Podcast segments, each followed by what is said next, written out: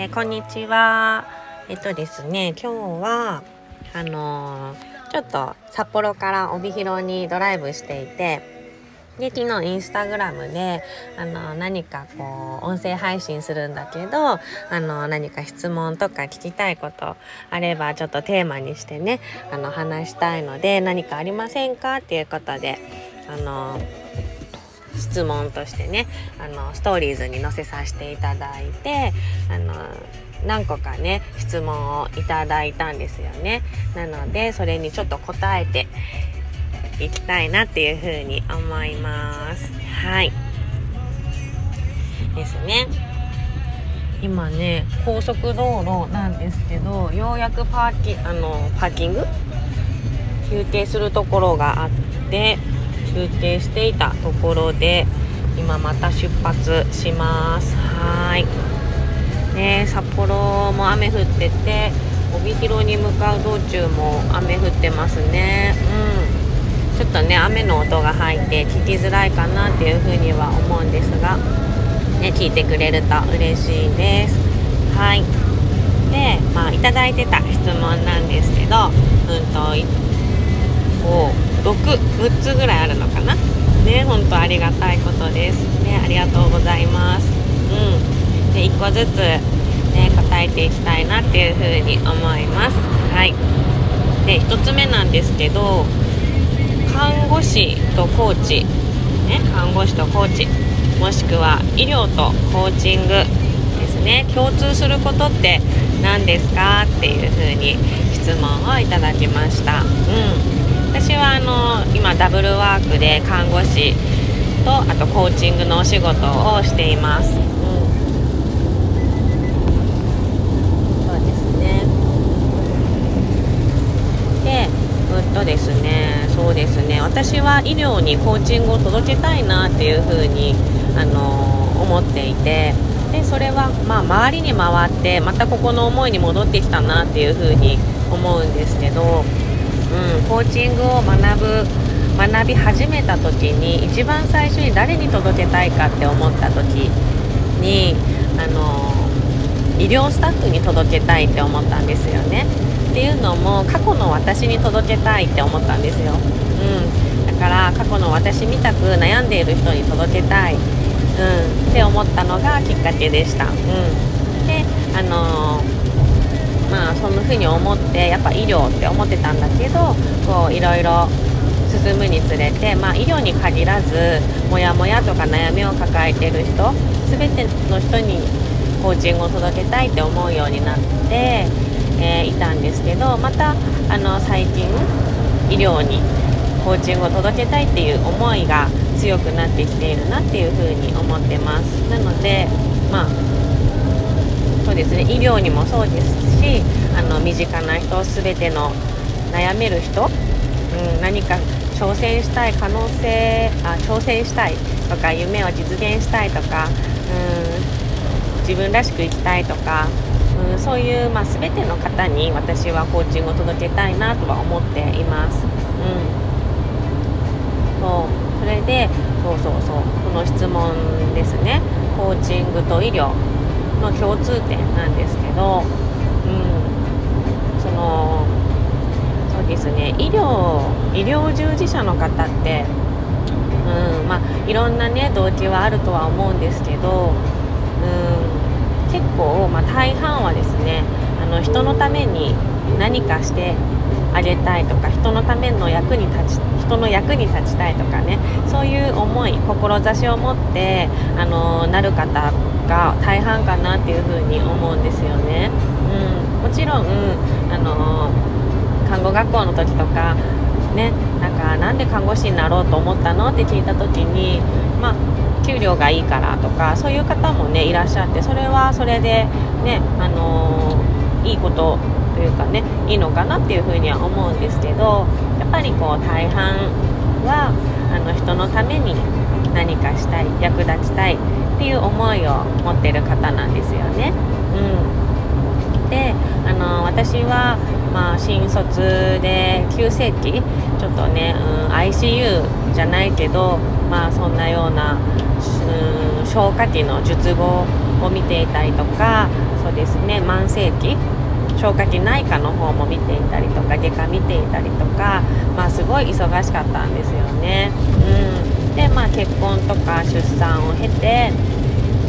うんそうだな。緩和ケアをやりたいって思ってで緩和医療に携わりたいと思ったので、あの、そうホスピスっていうね緩和医療をやっている病院に、あの、電話をかけて面接させていただいて、うん、でそこで働くことになって。で結局5年ぐらい働いたんですけどうん。まあ患者さんもねいろんな思いを持ちながら闘病していたりとか自分のね最後を迎える方がいて本当に本当に勉強になったなって思う勉強ねさせていただいたなって思うんだけどうん。やっぱ医療スタッフのこともたくさん見てきたなっていうふうに思います。うん、そう。看護師になりたいお医者さんになりたいとか、まあ、検査技師になりたいとかいろんなね医療スタッフの方がいる中でうんいてでその中でも、まあ、いろんな病院がありますよね。で緩和ケアで働きたいってあの思ってあのその病院をね選んでくる方ってやっぱり特に誰かのために何かをしたい役立ちたいっていう思いが、ね、強い方が多かったなっていうふうに思うんですよね。うん、でその時に、まあ、働き方を見ていた時に私自身もそうだったんだけどなんだろう誰かのために患者さんのために何かしてあげたいからとか患者さんのご家族のために何かしてあげたい患者さんが苦しんでるからそのご家族が苦しんでるから私ができることって何だろうっていうのをもうとことんみんながね考えてこうみんなで話し合ってそこにケアとケアを通してねあのケアあの関わっていく。っていうのを、まあ、日常的にしていたんだけどうんやっぱりこうまあそれはすごい素晴らしいことなんだけど多くの医療スタッフが自分の感情だったりとか自分の時間だったりとか自分のプライベートを、まあ、言い方悪いですけど犠牲にして、うん、誰かのためっていう奉仕の心を持ってる方が多い、うん、その時はいいんですよね、うん、あのやっぱりその誰かにねありがとうって言われるのは嬉しいことだし、うん、その方に感謝されたらあやってきてよかったなって思えるしうん、心に寄り添って心を開いてくれた時とか嬉しいなって思う、うん、けどもしそれが自分を犠牲にした上で成り立ってることであったら絶対に長続きしないんですよね。うん。そう。そうなんですよ。自分を苦しめることになる。誰かのためってやっていた、うん、その行為が実は自分の首を絞めていた自分の身をボロボロに自分の身か身自分の心をボロボロにしちゃっているかもしれない、う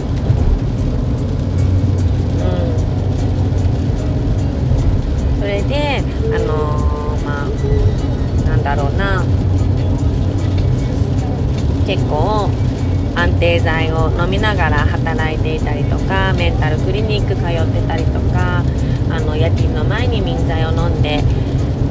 ね、ちょっと寝て。あ違うね。夜勤の前に安定剤を飲んでとか眠れなくて眠剤を飲むとかお酒に走るスタッフだったりとかね。うん喫煙者が多かったり、ね、離婚する方が多かったりまあ私もですけど。うんそれってやっぱりしわ寄せが私生活プライベートにしちゃうんですよね。ただそうじゃない方もいらっしゃる、うん、その方って、うん、まず自分の気持ちとか自分の時間自分のプライベートをしっかり大事にできる人なんですよね、うん、自分をしっかり知ってる人自分のあのキャパを知ってる人、うん、その上で誰かのために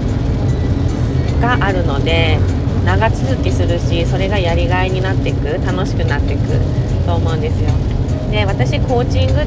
て何？って聞かれたら、まあ、いろんなね答え方ができるのかなとは思うんだけどコーチングってやっぱりこうコミュニケーションのスキルでそのコーチがその人と話していくうちにその相手が自分のことを知る、うん、自分自身のことを知る。自分が何を大切にしているのかとかどんなビジョンを描きたいのかとか、うん、どんなことしたら嫌なのかかどこまでが自分のキャパなのかあとは自分の優先順位って何だろうとかそういうのをこうなんだろうコーチングというスキルを持ったプロと一緒に話すうちに自分を知っていく、う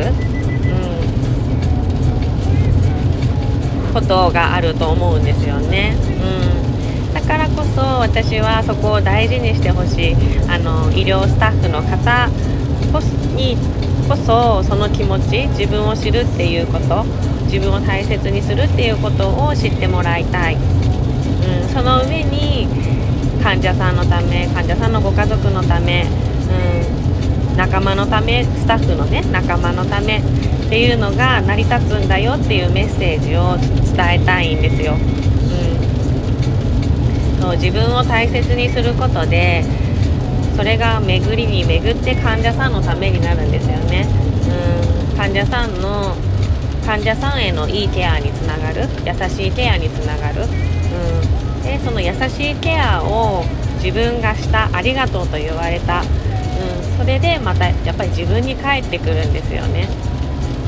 うん、だからそこでいい循環が起こる。あったかい循環が起こると思っています、うん、そう。そうなんですよ。なので私は医療にコーチングを届けたいなって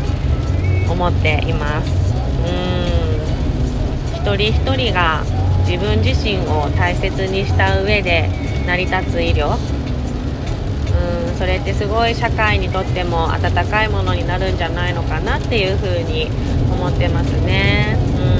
よくテレビでね介護職員さんがおじいちゃんおばあちゃんにねひどい対応をしたりとかびっくりするような、ね、言動をねこう音声とかで聞いたりするけれど、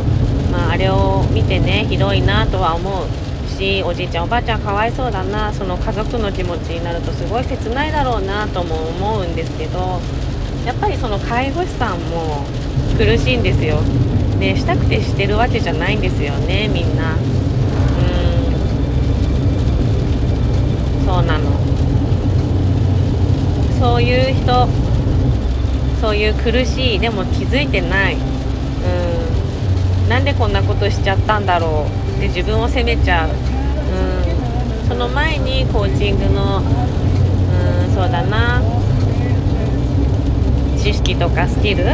を使って自分自身と向き合う。自分の本当の思いと付き合う。あのに目を向けてみる。ことでなんかいろんなねいい循環が起きてくるんじゃないのかなっていうふうに思ってるし信じています。うん。なので私はやっぱり医療にもねコーチングを届けたい。届けたい、うん、必要があると思っています。うん。こんな感じで答えになってるかな。ちょっとね1個について長く語りすぎちゃった。もう13分。じゃあちょっと一旦ねここで切りたいと思います。質問ありがとうございました。